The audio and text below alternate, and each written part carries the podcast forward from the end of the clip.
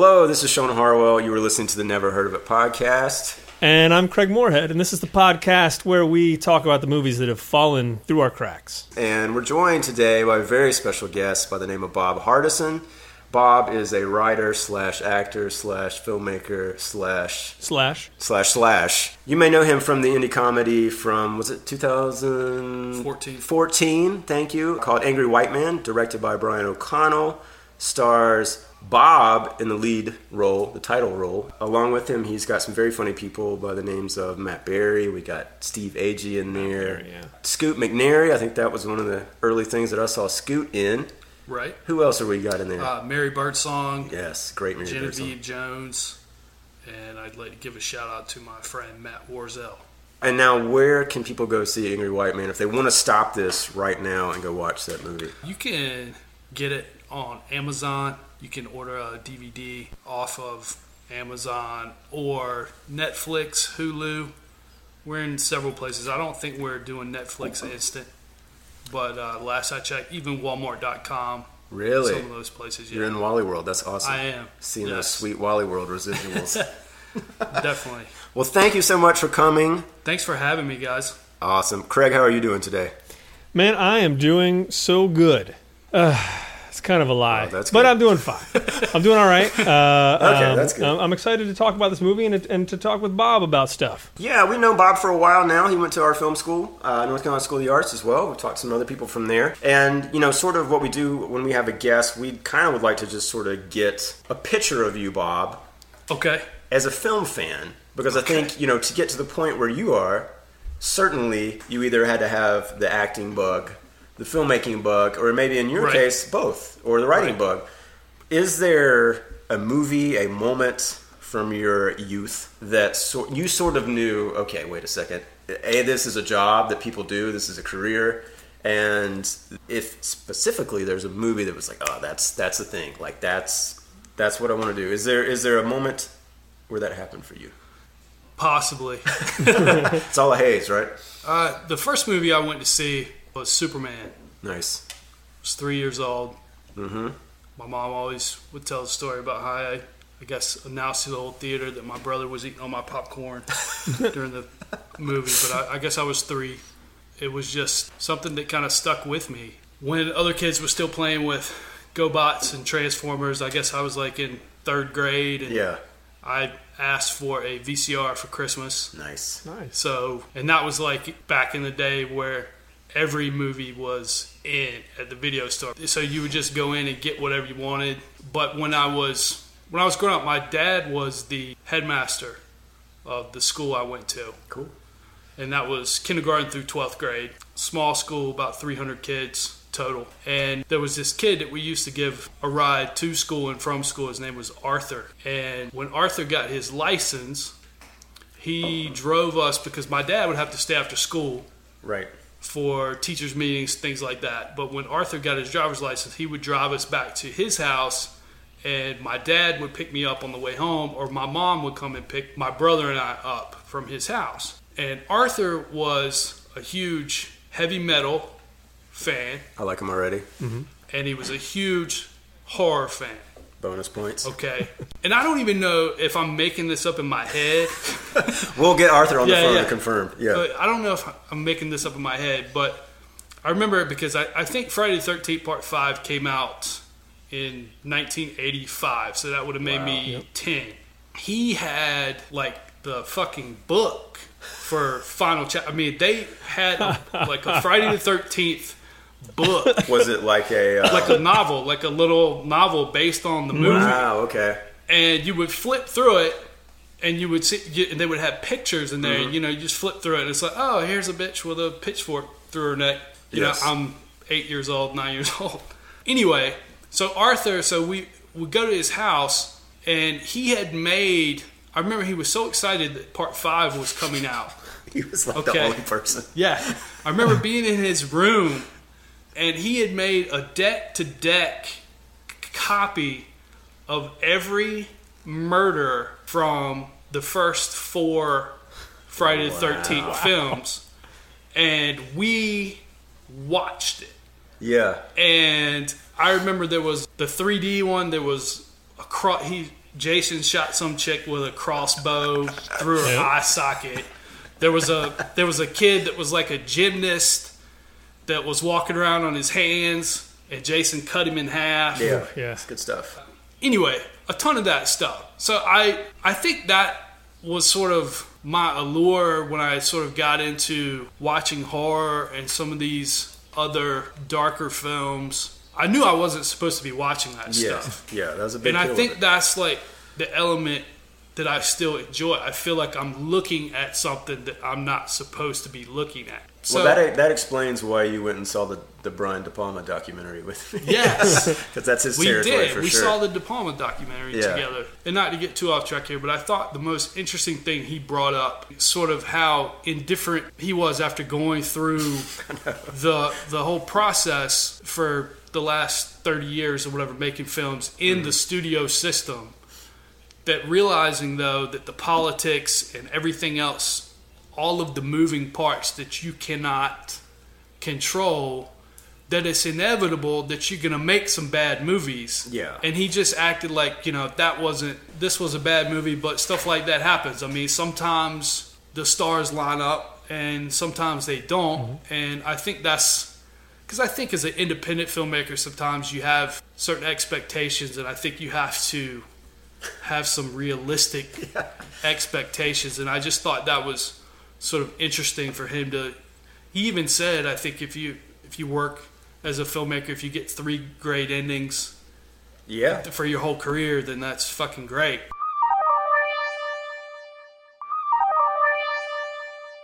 Well, let's talk about that then. That's that's an interesting segue, perhaps, to go from your love of horror and thrillers to film school and then coming out and making an independent comedy. I mean, can you talk Right. about like the genesis of Angry White Man? Did you sit down with that idea to write it for yourself to perform in, and Right. B, were you writing it as something that would be made by you in some capacity as like an independent film? actually when i came out of film school moved out to la i was working with uh, rich robinson who also went to film school for a while we actually did a independent thriller horror film called Marcus. I think we shot we shot that in at the end of 2005. Scoot McNairy was in that. Uh, Jade Dornfeld, Samantha Shelton Ross Rodriguez, who was one of our friends, and uh, Mark Rose.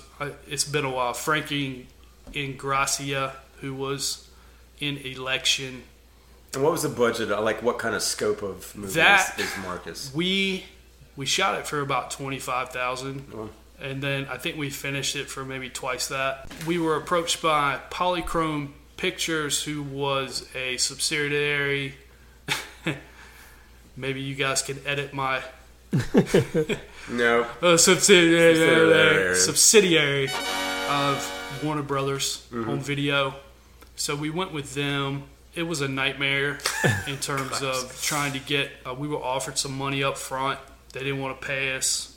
We took them to court or threatened to take them to court. But what are you going to do? You're going to sue Yeah. Warner Brothers. So by the time every the lawyers got paid, you know, we paychecks or whatever I sent out from that were really small. So You did know, they actually distribute the film or no? They did. Okay, yes. they It's just on didn't pay you.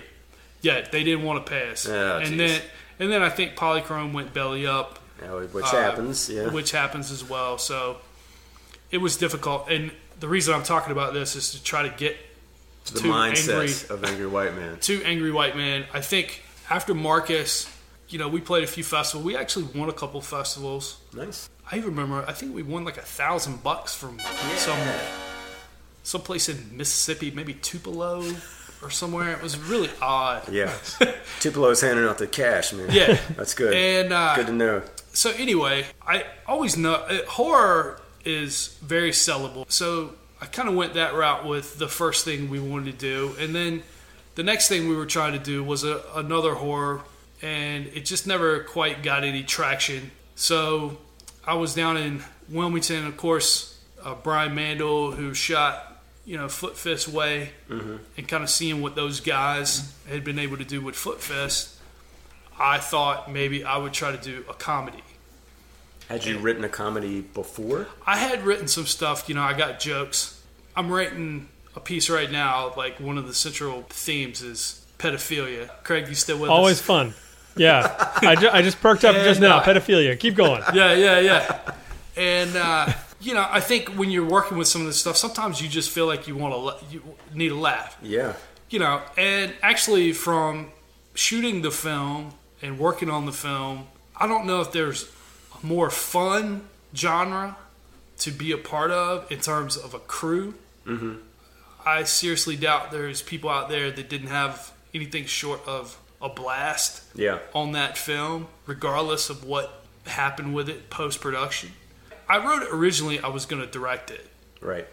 We started stacking our cast. We were able to go out. I was able to get Scoot. I had recently been, had moved out of my apartment, didn't have a place to live, so I was crashing with Mandel, and we were watching the IT crowd. And we saw Matt Berry in that, and he was Yeah, incredible. So we decided to try to cast him as the the villain. He loved the script, wanted to do it. He put us in touch with Steve Agee, Okay. and then Steve Agee was friends with Mary Birdsong, Right. and I was friends with Scoot, and I sent Scoot, but we didn't have anybody really pegged for the lead at the time, and some of them thought, Scoot included, that I would make a good Skeeter, and I think we just decided that that was the way we were going to go. So I Right. called up O'Connell, and I knew his background with improv comedy, and anyway, that's kind of the way we went, and I think it turned out well. I think it's difficult for comedies. So so it's difficult. it's really difficult. yeah. So I mean, I think we were a little disappointed in the amount of play that we were able to get, mm-hmm. but we've been able to do okay in the in the DVD market. It's great. So been a big part of two films, but I've gone from idea to script to screen to distribution, and that's sort of a crash course that you can't Yeah. replicate Yeah.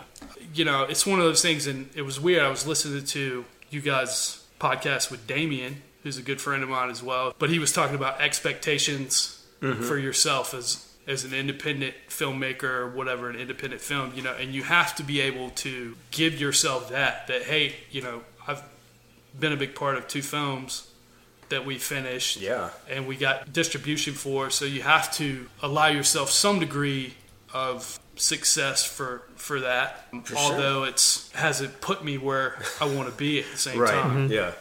I, I think that's important too because I think there's maybe a concept, you know, this perception that a lot of independent films do put people where they want to be, and I, I would say the the numbers are, are Definitely. against that idea. Sure. You Yeah. know, it's it's the really very few that actually break out of that.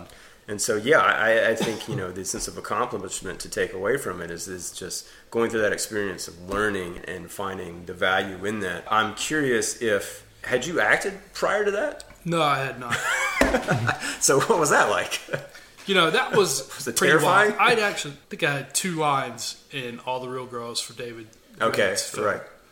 And had two lines that I got my ass beat. Yeah, So that was the extent of the acting Mm-hmm. that I did. I do remember that day on set. It was really funny. It was fun. yeah, course, I was P, I was like a PA driver. Sure. I, I wrecked that 15 passenger event. I told them, I said? "Hey, I can't drive this big son of a bitch. I'm gonna have an accident." I had at least three fender benders. oh no, One of them like was right in front of the production office. Oh, I I hit. I think it was maybe a Honda. It, you know, when I was backing up, I was like, "Oh shit!" I just hit that Honda, and I I went inside to get something or whatever. And Chris Balkum right? was working in the production office, and I thought it was kind of funny that I hit this car, and I wanted to tell somebody about it to share the, the Sure. humor. And I said, "Hey, Balkum, you know, I just backed in, and knocked the shit out of that Honda out there." And he was like, "Bob, that's my fucking car."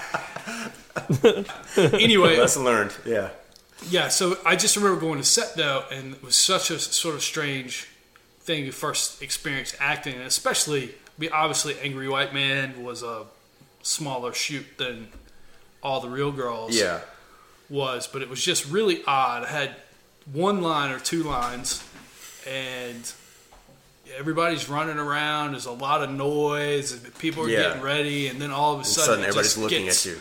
fucking quiet as hell, and somebody sticks the the sticks in front of you, and and here we go. But it was definitely because I in Angry White Man, I think it was maybe maybe two scenes or something that I wasn't Yeah. in. But it was a again, it was just an invaluable experience because now I know what those people they go through. Right. But it was a lot of fun. I had a good time. The other people that I was acting with were really good, and they knew that I hadn't acted. I'm, I'm sure they well, I'm sure it didn't take them long to figure it out.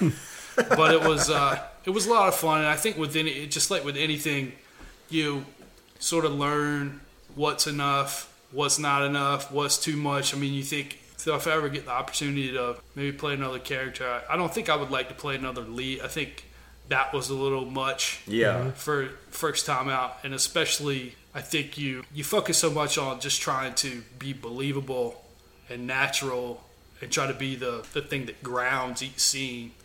You don't have as much fun as playing maybe a supporting character where you Yeah. can you know Quite let have it that pressure. let it swing for the fence a little more. Right. But it was it was a lot of fun. I mean, I, I really did have a blast, and Cool. And did any? Did you have any sort of script changes happening during the shoot? I mean, were you pulling any double duty as a Yeah. writer on, on set? You know, yeah, that, it was- that happens. I think that's probably the most frustrating thing about being an independent filmmaker is one is you know you can't come back tomorrow Yeah. And I think there's this balance where you have to try to find where hey this is something we have to get or this is something that we don't need. In the heat of the moment I think what happens a lot of times is stuff gets cut. And then by the time you get to the editing room you have sort of the basic pieces and maybe have lost some of the nuance that you had originally envisioned Right. and that's just something that everybody has to deal with. But I enjoy that part of it too because the, the sort of the problem solving Yeah. part of it as well, and you just try to keep a level head. How did Brian guide you through that in terms of, you know, Brian's one of the funnier people I know. Like, what is his feedback to you? You know, I thought O'Connell was really good and sort of brutally honest with me when he needed to be, mm-hmm. and say, hey, you know, we this joke didn't work, or we need a little more, or a little less, or mm-hmm. whatever. You know, I thought because he's big, sort of on improv, and mm-hmm. we improv a, a decent amount on there. But he, he was he was just kind of a vote of confidence that was there. Mm-hmm. That maybe since it was my first, I mean, you don't need somebody up there kissing your butt, but you do. Yeah. It was nice to like Yeah, no, but it was nice to have to hey you know good job or Right. you know or you hear Matt Berry's like great work Nice. that that definitely will make you feel good. Yeah, and, and Brian uh, has since gone on to direct sort of indie horror comedy Bloodsucking Bastards, which came out last year and yeah met and some I. For I would sure. like to think that Angry White Man helped him get that job I hope it did Well, I'm, sure sure, it it helped informed his decisions while he was on set. You know, I mean, Right. it's all sort of experience building to Sure. that next thing. sure Well, that's very cool.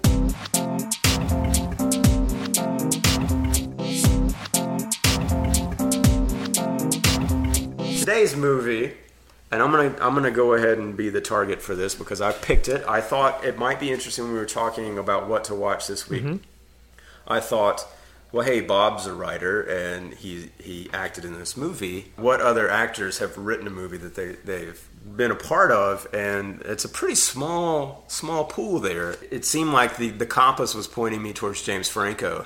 And so today we're going to talk about a movie that James Franco directed and adapted called Child of God from 2013.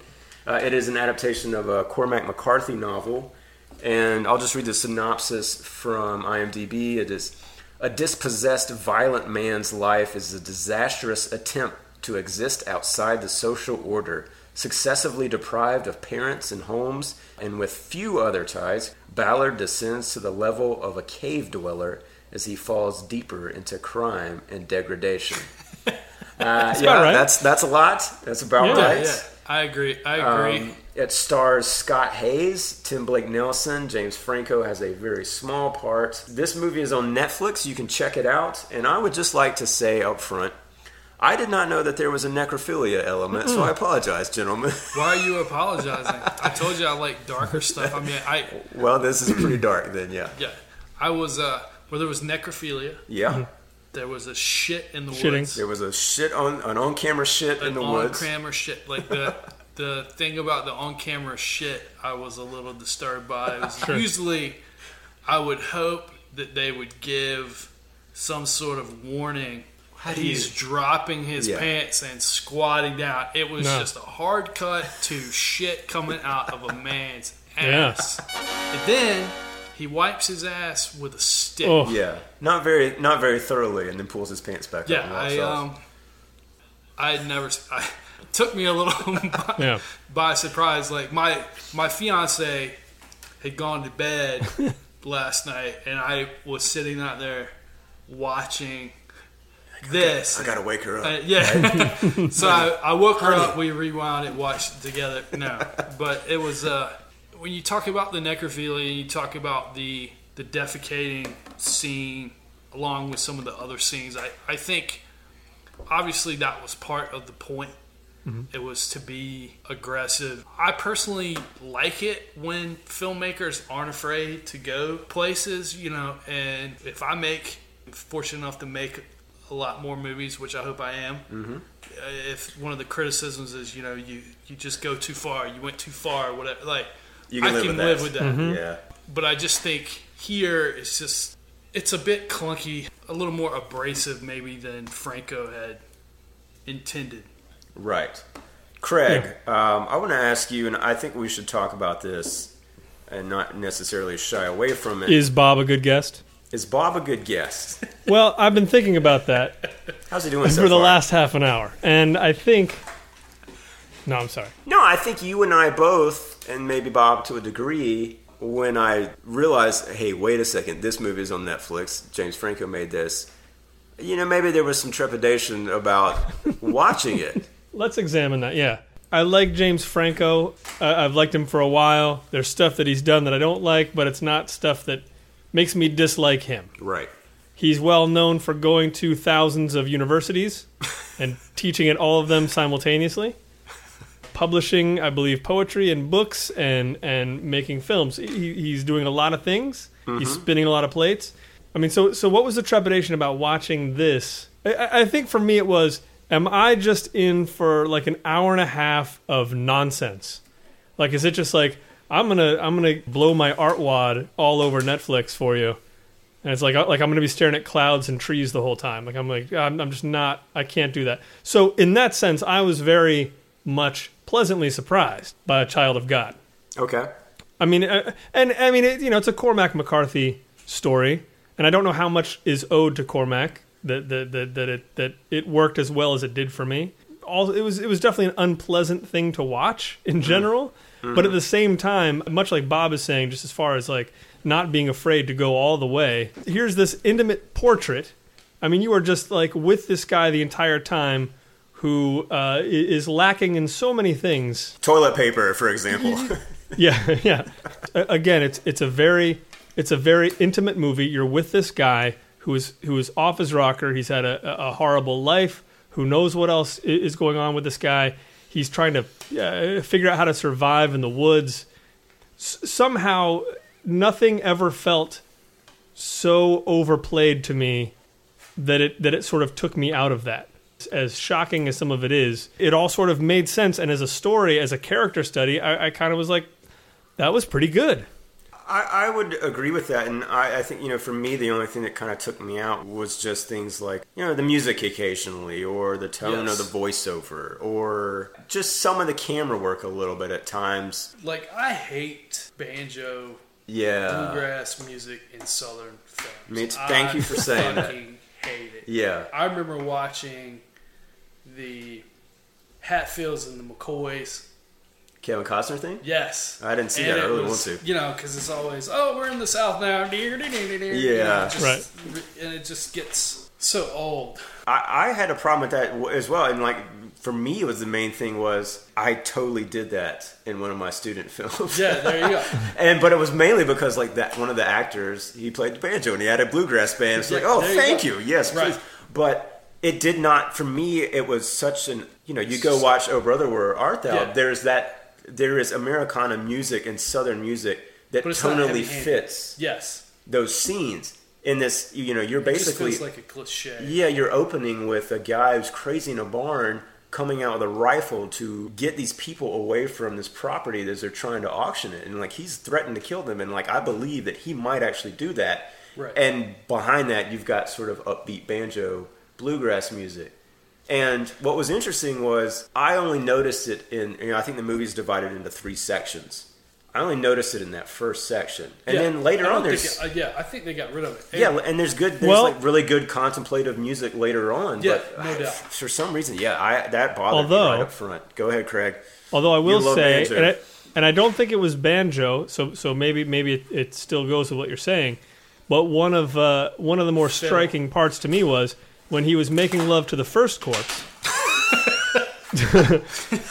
Yes, that Uh, was pretty striking. th- there was a very tender acoustic song playing under it, a very romantic, like, isn't this nice? And you're just like, Jesus! Like, I mean, it's it's this entire thing where he's on a date with this girl and pretending that she's coming on to him, and it's just this tender, beautiful music behind it. It's just like uh, we're in his head, you know what I mean? Like we're we're, Yeah. we're in his head, and and you're in this room and you can't leave. Yeah, I that music cue didn't bother me, and like personally, I kind of like this. I'm I'm with you, Craig, a little bit. Like I, as fucked up as it all sounds, I kind of liked the story right. on a basic level. Mm-hmm. I just think in some areas I would have liked to have seen a little more restraint. I think with the the necrophilia sort of scene where he found these bodies, which could have used some of that. He's maybe he's gonna do this, but not. It's not gonna be as brutal. It's not gonna be what we think it's gonna be. Um, right. Also, too, because I wanted to research this so you guys wouldn't be afraid to ask me to come back since I do live right around the corner. I Jury's looked on out. IMDb. You know, he comes up on this car where these two dead people. in it, Engine and is car- running. The engine was running. Yeah. So I kind of made the leap that carbon monoxide was what I Right. originally thought Yeah. apparently in the book these people had backed into somewhere and it was a really snowy area and the snow had covered up the tailpipe right. So and i thought that car. was a very sort of a, a pretty big loose end Yes. that probably didn't need to be i mean it was like okay well did these people died. did somebody else murder them and put them Mm-hmm. here but i just like i said i think the it was just the abrasive sort of nature of it i mean he left what how many times does he walk away from that fucking car Yeah, Yeah. many times. He uh, comes So, back. Uh, oh yeah. shit! I forgot. There's a dead woman back there. I can take her panties Yeah. off and smell them, and then he walks away again. He forgot the And then- quail that he shot that was on top of the car, so he goes and back then he remembers, that. hey, oh, I can go have sex with this woman, Right. this dead woman. Like I said, maybe just a touch more of a touch less batshit crazy, and a touch more of like innocence in that sort of thing. I, but I mean, Well, that's a question actually I wanted to ask you guys is when you have a protagonist who is very obviously mentally afflicted, right? um, and all we're sort of given is that his father killed himself, and after that point, he sort of disintegrated into the state that he is in now, which is basically living in a in a barn and like a lean-to of sorts, and stealing and eating when he can, and that kind of thing. I, I'm kind of with you in the sense that like there were moments where I'm like, I don't know, you know, like some of the just the basic like machinations of human behavior are missing here Right. and yet you sort of have a card to, to get away with that if you have a protagonist who is crazy and so So how do you make that palatable? For right and so I i, wondered yeah I if, don't know. if you guys struggled with that a little bit or, or what do you think I like i I was trying to think of is there a, an example of another movie that's that has a character like that in a in a similarly prominent role that does it completely differently i mean the only thing i could kind of come up with was sling blade a little bit Right. Did you ever see the the Woodsman with Kevin Bacon no where uh-uh. he plays? I don't know why I keep bringing up pedophilia on your fucking podcast. well Oh shit! Um, You're already here. You might I as know, well. I know, right? I can't go back to jail. Um, no, he plays a, a pedophile Mm-hmm. in that. To see him try to control himself is excruciating. Yeah. And you feel awful, but you feel bad for him. And I think, again, I don't know because the material is the material. I mean, I think he took that story from Cormac and made it into a script. I mean, I Yeah. would be very surprised if to the point where there's text on the screen, and then there's Right. there's a bit of just straight narration. I mean, it's not even voiceover really because it's from a you know an unknown Yeah. party. So how do I mean? It's easy to say, hey, I, I would like this to have been a little more palatable, but I mean, what what exactly? Like you said, what does that entail? I mean, does that mean that you don't show certain things? Did you guys ever sympathize for Lester Ballard? You know, I did. Well, see, What Oh, about you. Craig? see, I did, and and that's I had moments. That's kind where of I did, what- Yeah. and and when we're when we're talking about other movies, it kind of reminds me how I felt uh, during the movie Happiness, okay. where which like- was a real hoot too. Yeah. You were Yeah. there. For, you were there for that screen. Were you? At Oh, yeah, school yeah, when yeah. they? Yeah. that was amazing. Wow. I remember just curling into a the fetal position at the end. Yeah. Oh, But- yeah. and but- ejaculating. but it, but it, it's it's yeah, of course, uh, but um, but it's it's similar in that you know uh, again you have a pedophile in that movie who you're you're watching know. them I struggle know. I know. with this pedophilia, and and you, you can't help but but on some level understand the struggle part, even though you don't understand the pedophilia part. But uh, again, with Lester, like the, the where I came in to sympathize with him, oddly enough, was during his time with the corpse, the first one, the one who really loved him. The girl he dragged from the car, correct? Yeah. Okay. Uh, because all I could think was, okay, here's a guy whose life has just been beyond shit to, to a point it's it's hard to even fathom what his life has been. His mom left, his dad killed himself, and he just sat there and, and saw his dad hanging, I guess, in a barn. And before that, he was being abused, and now he's got nobody. Everybody wants him to stay away from him. He's not that you know bright. Obviously, he doesn't have a shot with with a with a, a normal human relationship. He's living in the fucking woods, shitting on sticks, and it's just like, like there's that part of me. It's just like, fuck, like this is as happy as he's gonna get. It's just like, god damn, like I couldn't help but feel sad, and then and then awful. And then one of my Well- notes here was, thank God that house is burning down and she's inside it. Because I thought that was the end of our necrophilia. Of course, I was wrong.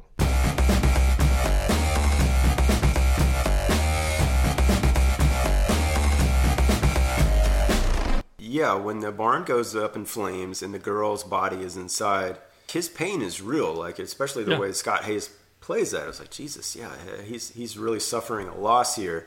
But the important distinction, I think, is that he didn't kill that girl. And like Jesus Christ, we're just a, I know. I'm splitting There are hairs between degrees. It's okay, okay. if, you, if Necrophilia. you're not the one that kills her. It's okay to fuck. Well, that's I, I and I do wonder if that played into that feeling a little bit because later, then yeah, he there's like three instances in this movie basically where he comes upon cars where people were having sex. Basically, Right. you know, it's it's almost like he's a peeping tom he- as a it's pastime. Yeah, the first the first time he does it, he just jerks off. yes. Okay, and but that wasn't the same car with the No, same people. Yeah, those weren't the same people. Yeah, I, at least to my No, knowledge. I, I didn't think it was. yeah, uh, and then but the third time he kills both the the man and the and the woman, and then he he does have sex with that woman too, right? I'm- I assume maybe I- so. I, blocked it Did from he, memory. Or oh, no? the one he shot her. Or he just brains scalped her. Yeah, Oh, he scalped He her. scalped her. right, but we didn't see him have sex with. But yeah, but but I think my my bigger point I was trying to get at was like there's a transition from that sort of sense of just pure isolation, loneliness, terrible, terrible life to a guy then committing murder and scalping a woman, dressing up in the woman's clothes, putting that scalp on his head, and going out to shoot the man that's trying to uh, auction off the property. Where it, it, you know it kind of felt like Psycho a little bit, like when it turned into that, Sure. and I'm guessing, Craig, you lost your sympathy for that guy in that last half, or no? I mean, I, the movie ends in a really interesting place after he's been, you know, arrested and chased. He's basically supposed to be leading them to the bodies in a cave, and he flees away from you know from these men, and you know it ends with him breaking through the ground again and coming up onto land and basically escaping to freedom. Yeah. And so by that point, I just was like, Jesus Christ, Lester the molester wins, you know, which Yeah. and I, my sympathy was gone for him, which is an interesting transition Yes. to the last half of a movie. Because usually you're taking that bad seed, and most movies, by the end of it, want you to like him and root for him. Here, it seemed like it flipped that. I- I, think it did, and I- do feel that same way. I mean, uh, there's no way by the end that I can actually want him to get away with it. In fact, I, when when when I thought it was going to be sort of the mob justice thing, I was like, oh well, that's nice. Like at least you, you know, like like these guys seem like okay, well we're gonna kill you, but we're gonna do it quick or something. You know, like I, I kind of felt like that was the the vibe for a second. Right. And I was like, well, at least that. That's that's fine. But but no, I, I you know I, I definitely don't have that much sympathy. I, I certainly don't want him to kill the guy who owns the land. Like the the thing about Lester is, you know, he, he's he's human on that level. When you see him privately, where you're like, oh yeah, like I can kind of understand, you know, what this guy's going through. But he's also obnoxious as shit. Yeah. Like anytime, That like you would not want to deal with that guy for one minute of your day. Did you guys have a town loon where you grew up? You know, I don't know if we did. We did. Huh. You guys did. I Oh, know there was man. one like in the town uh, next over. his I think his name was Bonner. Bonner. He like rode a bike with one of the big flags on the back. You know, We had uh, Yeah. Willard Willard Blevins, uh, may he rest in peace. I suppose also a pedophile, he I is believe. immortal. Yeah. But he would stand at basically the main intersection in town, dressed up as Batman or Freddy Krueger. He did Superman every oh, now. Oh. Would wear wigs. Would he had a huge iguana that he would That's take with him. Yeah, he just would that. dress up as Superman with a fucking iguana standing. there. yeah, I mean, amazing. it is kind of amazing And until you, can- found out Are that you sure he's a loon? I mean, he might. That sounds yeah, pretty- he had some Okay. some problems for sure. And uh, See, I've got sympathy for him. some. Well, he did go to jail for pedophilia, I believe, Okay, or, or kitty porn. go, Yeah, so we can't get away from this. I thought of that watching this movie because there are moments where I mean, yeah, you're telling like he is annoying, like he's a nuisance, and that's established from the very first scene. I just kept wondering, would wouldn't everybody know who he is? Like he seems to surprise people. Yeah. Like even in the those the couples in the car, the two time. Well, yeah, the two Wouldn't they know times. who he was? Wouldn't they know who he was I and thought sense the about that as danger? well. And then he goes to the. There's a store where he buys the underwear and, and the Yeah, clothes, well, the I mean, is it cool that you just walk into a store with a fucking rifle, like in yeah, areas? Yeah. I mean, and that girl was like charmed by I him. know, I And know. I'm just She- like, no, that- she would have was- heard of him. Well, but what is that like 50s Tennessee? Like maybe. maybe well, I think it's the book is set in the '60s, and that's another issue I had. Oh, I couldn't quite make out. the Yeah, The I mean, I originally thought this was like the 20s or something. right. Yeah, and uh, then like they're using you know different kind of phones, and I, I don't know. I you know I give that kind of a pass just because of obviously this is low right. budget. And like, Well, well, as do as far as sympathy for me, I mean, I I certainly had it in the very beginning when this whole sort of you're selling by land. And then I think, you know, you just expected when he went up to this car and there was these dead people in the back that he was going to get something pinned on him that he didn't fucking get. yes, That's exactly what I was thinking. Yeah. Yep. And sometimes you come to a crossroad, you're like, okay, well, the audience is going to expect me to do this. right. So I want to do something different. Mm-hmm. And sometimes that's right, but sometimes just because it's different doesn't mean that it's better than what you, what the audience would have Right. thought you would have done. Right. You know, I thought he was going to get in there and kind of be like, "Holy shit, these people are dead." Of course, he felt up the woman, Right. And then he leaves. and I thought, I thought that would have been enough. I was like, you know, he, He's like, okay, I give him that. Right, Yeah. yeah.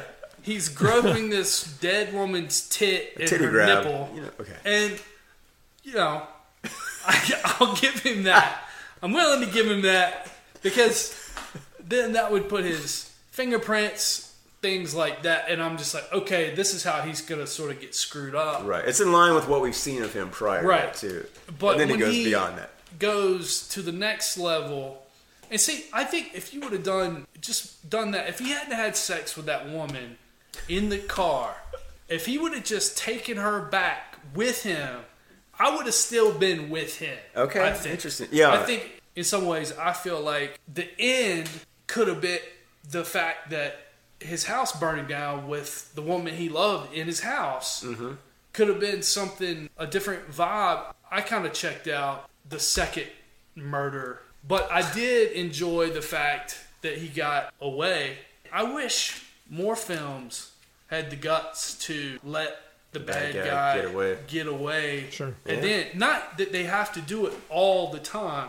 You get frustrated, like some, you know. Sometimes, I mean, you know, Yeah. I did kind of like the ending of this movie. I mean, there was something sort of. Uh, especially breaking out of a cave. through, like, Yeah, new- I mean, it was- new ground. Was Yeah, cool. it was like the most cinematic thing. You know, it's like coming up in Yeah. the cow pasture And with speaking turds. cinematic stuff, like I, I really enjoyed sort of the traveling sequences Mm-hmm. when I sort of got a sense of where I was.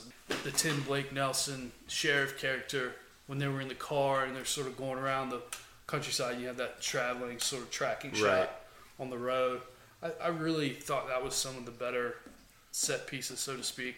I Yeah. thought it was just it was kind of nice too, just to see the South portrayed in winter um, Right. with all the leaves off the trees. Like you know, you just don't get that that much, and No, it's so always many- it's always it's so sweaty. yeah, Oh my God, like I it's know. Like, well, and they always shoot in like Atlanta or somewhere Oh, yeah. or Louisiana where it's, it's flat. a time to kill, and like I'm Yeah, I'm Every- every McConaughey, Grisham novel just is- like yeah. Yeah, my knees are sweaty. to, to step back one second, just to get back to the fact that he got away at the end. One other thing I was thinking, and I'm not sure really how big a point it is, but you know, so his mom quit on him, his dad killed himself, and yet this guy, and maybe it's just because he's just a dumb animal at this point, but this guy like never even considers killing himself. Like he is absolutely always trying to survive. Like he's not asking anybody for help. He doesn't beg those guys to let him go. It's interesting that that, that, that is one thing uh, at the end that's that you kind of admire about him in a way. That element, I think, really works. And I was just telling Sean about this before we started this. There's You know, there's a movie called The Tribe Yes. about a deaf school. There's no dialogue. no There's spoken no dialogue, right? Sign language. Not, yeah, it's sign language, but they don't do subtitles, so you don't, you Oh, don't know okay. what they're saying. to each other. Okay, I thought there was. Yeah. And that was how I felt after watching that. I mean, the places that they that that director goes is just. I mean, it's like Harmony Korine on steroids. you know, and you felt a little of that in this film. Yeah. At least mm-hmm. I did. I think there just wasn't maybe enough time to soak in that this isn't this guy's fault. Well, there's so little, yeah, information about him given from any other character. Right. You spend, I mean, ninety percent of this movie is on this character and from his POV and, and with him at all times. On that note, I don't. Maybe we should talk just a little bit about what did you think of Scott Haze, the actor in this role? I mean, that's a really pretty difficult Yeah.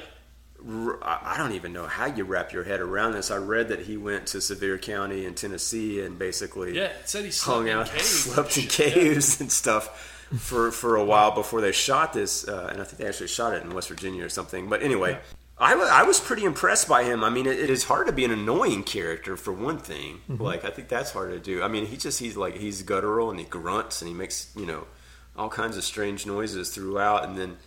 I, I've got the feeling maybe he was wearing some sort of teeth Yeah, I think so. prosthetic of, of sorts, like a tooth extensions, maybe. I thought he did what I thought he did a good job. I mean, Yeah. I- you know, and, and again, it's you can say, oh well, I would have liked. I mean, and the word is always likable. Yeah, I know. I hate You know, that. oh, yeah. well, there's He's not a likable guy by any stretch no, of imagination. No, and it's like, oh well, he needs to be more likable and this and that. And I, I've always felt like that likable should be replaced with interesting. Yeah, I agree. I mean, because I, I- there's characters throughout film history or whatever that you absolutely hate, but you're you glued Yeah. to them, watching them, and I just think it was a. I mean, what a monumental task Yeah. for Yeah. for somebody. I mean, I really I felt like his sort of his best stuff was when I'm assuming they just let him go when he was in the woods walking ar- walking around with his rifle. Pooping. Yeah. when he stuck the stick up his ass, like I thought that you was really great. believed it. But uh, Yeah. I thought I thought that was some of his best because he I don't know he felt a little loose cannon out there, but he didn't feel it felt a little more stilted. I think in some scenes with other characters. Yeah, and it was hard. You know, there were times where he speaks with such a mumble, and it's clearly intentional that it's it's hard to understand him. I mean, I think Yeah. that's the point, and I also I felt like there was a part of me that recognized that from society. I mean, even just where we live in Asheville, you walk around downtown enough, you're going to see a guy that's just you're going to run into somebody on the street that's just kind of mumbling incoherently. Yeah. Yeah. and so again, that's that's a tough thing to place. Yeah. That's a tough thing to play, and it's a tough thing to place on your main I character. used to do that when I was uh, when I was living in LA. If I had to walk somewhere I didn't feel comfortable late at night or whatever, just talk to Hollywood or whatever, just fucking talk to yourself. Man. It's the old. That's the old Leave Andy you- Kaufman trick. That's good. leave people will leave you alone.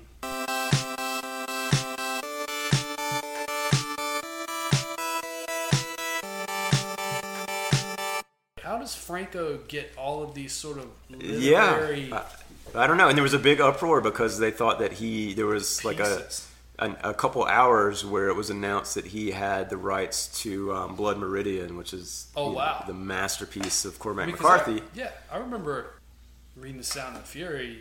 I was in grade school. Yeah, I mean, like I I think a. Uh, I don't want to make assumptions, but Franco may have the income to purchase the rights Sure, to these things, sure. and mm-hmm. you know, if you're an author and you're looking at this this guy, you know, maybe it's worth a chance, especially with Child of God. I mean, Who's going to want to make that? Who else? who else Yeah. is going to make Yeah. that? And, Totally. and he got it made. And I, I think maybe you know if there's a big takeaway from this movie, it's Jesus Christ, he got this thing made, and Yeah. that's amazing. And that Yeah, it is, is. and, Yeah. and and that's been a little bit of a, a theme for our podcast. Tonight For sure. I mean, you you know, you do. You have to tip your cap to people that figure out a way to go out there and do it with so many moving pieces and so many pitfalls and so many obstacles and yeah. you know to to go out there and just let it rip. Right, Yeah. and th- I mean, and this is a movie that would not have lasted a second, even I think, in the sort of mainstream independent No. sort of market. I mean, it's just it's not even that. It's not like a Miramax movie. It's not Little Miss Sunshine. You know, it's like No, it's not. it's way outside the Yeah, well, of that. the, that was one thing that I did like about it was the fact, even though that I know who James Franco is, this movie felt like an independent film to me. It didn't feel like, like you said, a Little Miss Sunshine. Yeah, like a I mean, vanity look, project or man, anything if like you've got Steve Carell, Toni Collette, Greg Kinnear, and fucking Alan Arkin in your movie, it's, not an a independent movie. independent movie. but I, I did feel that because I, I enjoy that because it does add a sense of realism to it when you haven't sort of seen. I mean, it's Yeah. just you know that great sort of indie grit that you just can't get any other way. yeah. Yep. There's one other movie that Scott Haze is, is in that's I think coming out that I wanted to mention. It's another one that, that Franco directed called Zeroville. And I don't know if you guys have heard of this, but it seems like they started filming in 2014. It's based on the novel by Steve Erickson.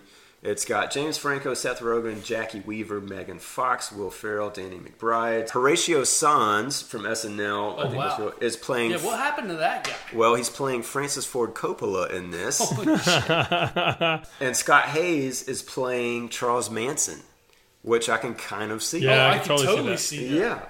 Totally. Uh, Dave Franco, James' brother, is playing Montgomery Clift. So uh, clearly, this is a Hollywood movie of sorts. I haven't heard anything else about it, but I, w- I would definitely be interested in checking that out. Uh, specifically to see Scott Haze as, J- as uh, Charles Mas- Manson. Honestly, it looks. I mean, as soon as you said that, Yeah, I know, man, I- that's I- like the role he was born. to play. Is it him and Steve Railsback?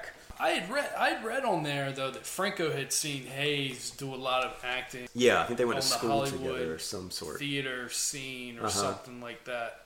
There was one Playhouse troupe, I think, that they were both involved in. Yeah, I think he's been in a couple of, of Franco's movies. We'll kind of wrap this up here. I, I found a review of Child of God from an author named Scout Tafoya, who I think was writing for RogerEbert.com. I just wanted to read this last little thing here. Franco may just be the coolest kid in class trying to encourage everyone to pay attention to the English teacher, but there's something noble in that. The day he figures out what to do with his camera, he's going to graduate to artist, and we may have a properly excellent director on our hands. And I don't know, I read that and I was like, that I, I think that's pretty valid. I Yeah. think that's really valid too. I I think when you look at a lot of these directors, and if you read about them, a lot of them started out doing TV shows, or they got sort of. I guess my point is, is they had opportunities to make stuff and mm-hmm. to to just like with screenwriting, you probably I I probably have more scripts than you do that I just used to learn from that will I- never yeah. see the light of day. every and then you got to think the same thing happens with a director as well, having the opportunity that they learn and get better as they go. And I think, unfortunately, without sort of the instant looking for the next big thing uh, type of thing that we have going on, I think it's difficult for directors to get multiple chances if they don't hit with their first film. Right. Yep. I think it's more difficult for them. Well, and it's it's interesting with Franco too because here's a guy who he does he doesn't have to succeed as a, a director. He doesn't No. need to. He's, he can go make mainstream movies and and make millions doing that. And then I I think that's part of the sort of backlash against the idea that he is making movies. I mean, it's interesting that a guy would be faulted or criticized for just trying to trying For to do something different. Like, Yeah, yeah, exactly. I mean, let's just oh, there's Franco again trying to make these little art house, writing a novel. Like, you know, it's it's it's weird because specifically with comedic actors. I mean, I can tell you right now, anytime Seth Rogen or Will Ferrell puts out a movie, you go look at the YouTube comments. Oh, I hate this guy. I'm so tired of this shtick. Right.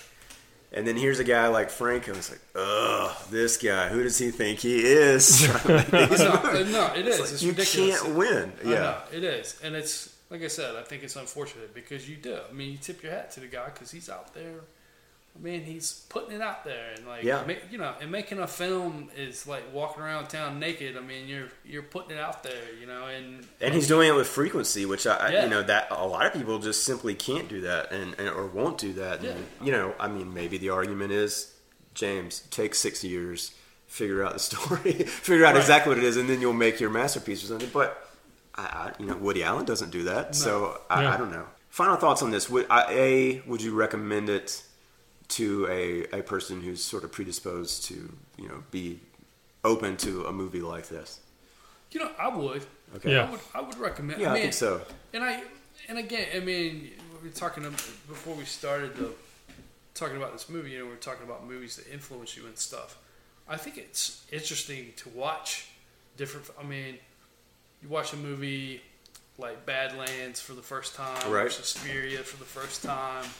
Uh, just understanding that there's just different sort of points of view, and there's different ways to make a film, and there's different types of films out there. And I think the more, and I kind of felt that way when I was watching this film. I mean, I was maybe not, you know, as entertained as as uh, some other films, but you definitely sort of had that sense of I haven't, I haven't really seen this Yeah. you know, for better or for worse. You know, I haven't really seen this movie, so that's why I would recommend it. Yeah, no, I even to the extent of my only expectation going into this was knowing, you know, the few books from Cormac McCarthy that I've read and the adaptations I've seen. It's rare that he paints a happy picture of the world. No, yeah. well, I knew it was good. Yeah, I figured it was gonna be. I did too. I, I did not anticipate the protagonist being someone that was That that off the yeah, and so I think that agree. was you know if you know that going into it, maybe there's a whole different sort of experience you have. I don't know, well, Craig, what do you think about this thing? I mean, again, man, I, I, I would definitely recommend it to to the right person. I can think of a few people I, I, I could re- recommend this to. Again, I went into the movie thinking I was just going to be looking at dumb, open vistas of just blank shit. Like I thought, thought God damn, this is going to be boring. Like that's really just the Okay. way I was thinking, and Yeah. that was not my experience at all. So I was very No. happy about that. You know, obviously, it made me very uncomfortable. I had a very visceral reaction to it, and and the fact that I actually thought uh, some of the necrophilia was sweet makes me very disturbed. Uh, right. yeah, and so I yeah I got to say, I mean, I I, I have a very uh, very fond feeling about this movie. It certainly moved me in certain ways. Yeah. Yeah, I mean, Yeah. and that's kind of the point. I mean, were you talking about Cormac McCarthy? I, I was saying that I like filmmakers that aren't afraid to go there. I mean, he's definitely Oh not my God, afraid yeah. Yeah. to go there. And look, you'll never forget this guy taking a shit Nope. or fucking No. a dead woman in the back of No, the car. Like, gosh. so those are images that Yeah. are gonna be Yeah. burned in your head. And I, if if you're gonna miss, at least be Memorable. on one side of the road or the other. Mm-hmm. You know, it's the sort of safe play for me that that bothers me. Right.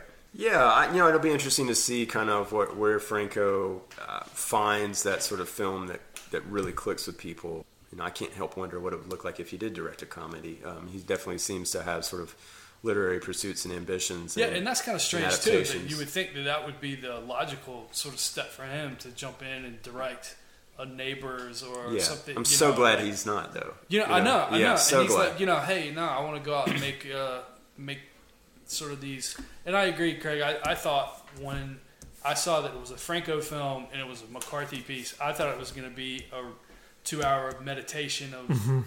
some sort, and it certainly was not. Have you seen anything else that he's directed? Either of you?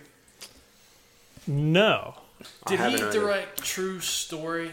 I Or no. was he just an actor? no, yeah, I think he was just was in that, right? Okay. I really want to see As I Lay Dying just to see what Danny Yeah. is. Yeah, absolutely. what he's doing in that movie. Yeah, I mean, any of that Faulkner stuff, I think. You know, I mean, he, he's tackling some some That is just crazy. novels when that you really do see not It's like James Franco just wants to go out and like make fucking Faulkner films. Yeah. I mean that's the hardest novels you could possibly I know, adapt. I know, yeah. just incredible. I mean, I'm looking at IMDb right now, and there's 36 credits listed to Franco as a director Holy already. shit! Oh yeah. And some of these are just announced, but I mean, he's a got lot like of these- twenty. Yeah. Yeah, a lot of these are in post production, and uh, you know, I don't know what the the stat the real status of those as as viable films or, or not. But yeah, I, I kind of I, I don't know. I, I wonder if some of the the backlash against the notion of him adapting Blood Meridian were mostly from people that have never seen any of his movies. I'd bet they. I I would bet that's true. Yeah, I would bet that's true too. yeah. And I'm not saying I wasn't guilty of like, oh no, he should not Well, do that. also too, that I think he probably catches a little more flack for the reasons we discussed in terms of him not. Uh, he hasn't quite broken through yet Mm-hmm. to a more mainstream audience. But I think anytime you have a beloved novel and it gets assigned a a good point. director, there's going to be a backlash. I mean, Mm-hmm. Yeah, it'll be curious to see if he ever manages to get that off the ground. He's actually shot some test footage of uh, Blood Meridian with Scott Glenn. You can find that online. It's out there. oh, Scott Glenn. yeah, he's in there, and um, a couple. You know, I bet Scott Haze is probably in there too. But um, Most likely. maybe we'll find a. Uh, I'll find that and and post it up. It was pretty interesting to watch. But um, I look forward to what's next for this guy. I, I think. I doubted it a little bit prior to seeing this, but after seeing this, I think it's in the cards for him. I mean, eventually it'll happen, probably, as far as him making a movie that really kind of clicks. Agree. I agree. This movie did make me think of a good pitch. Uh oh. You got And a I- pitch, bitch. I got I got some pitches, bitches. It does it involve necrophilia? Oh, it definitely involves necrophilia. Why I don't know why. Then let's hear it. Let's Why hear it. Let's wouldn't get it? All right, go ahead. I don't want to go that far afield. It, it's it's really dumb. I mean, it's not like, like I didn't really think it out that much. but it, better. it was around the time that he that he took the woman, the dead woman, back to his house, that I started thinking, this would be amazing if it turned into a romantic comedy. Now, like because it's already been so dark, you know. Like this guy is is horrible. There's nothing but spit and snot and shit coming out of him, and like everything's just uncomfortable and disgusting. But then I thought, well, what if, what if suddenly somebody, some some lady walks in the door, some society woman, she she doesn't see the corpse, of course, and and she basically puts a puts a proposal to him, kind of like a My Fair Lady thing, where it's like, I'm going to turn you into a society guy, and then you can win uh-huh. back your property. And he's like, well, all right. But then a part of that is that he has to pretend to, to be in love with this to have a society girl, and he starts to feel conflicted feelings about his dead girl who's back at the place rotting away. And so, yeah, so the whole thing is like you just have no idea if you're supposed to laugh at any of this. That would be the ideal tone. Is people like watching it. like this? Is this a comedy? This can't possibly be funny. It's like a weekend at Ballards, I guess you would. That call was it, yeah, yeah, right? yeah, kind of yeah. There we go. Yeah, and uh, and of course, the, like the, the the dead girl wins out in the end. Like he goes back to her, and the simple ways Yeah. of, of loving a dead girl. And 'Cause just everyone in the audience is like, it. "Why the fuck did I pay for this?" Because she's never been anything but faithful. Yeah. Exactly. H- how else can you show your love to a necrophiliac? Yeah, know what that's I a mean? good point. Craig, I like your pitch. Thank I would you. watch that. Thank you. Greg, For I the validation. would never watch that show. That you shouldn't. No one should. Yeah, we'll see. All right.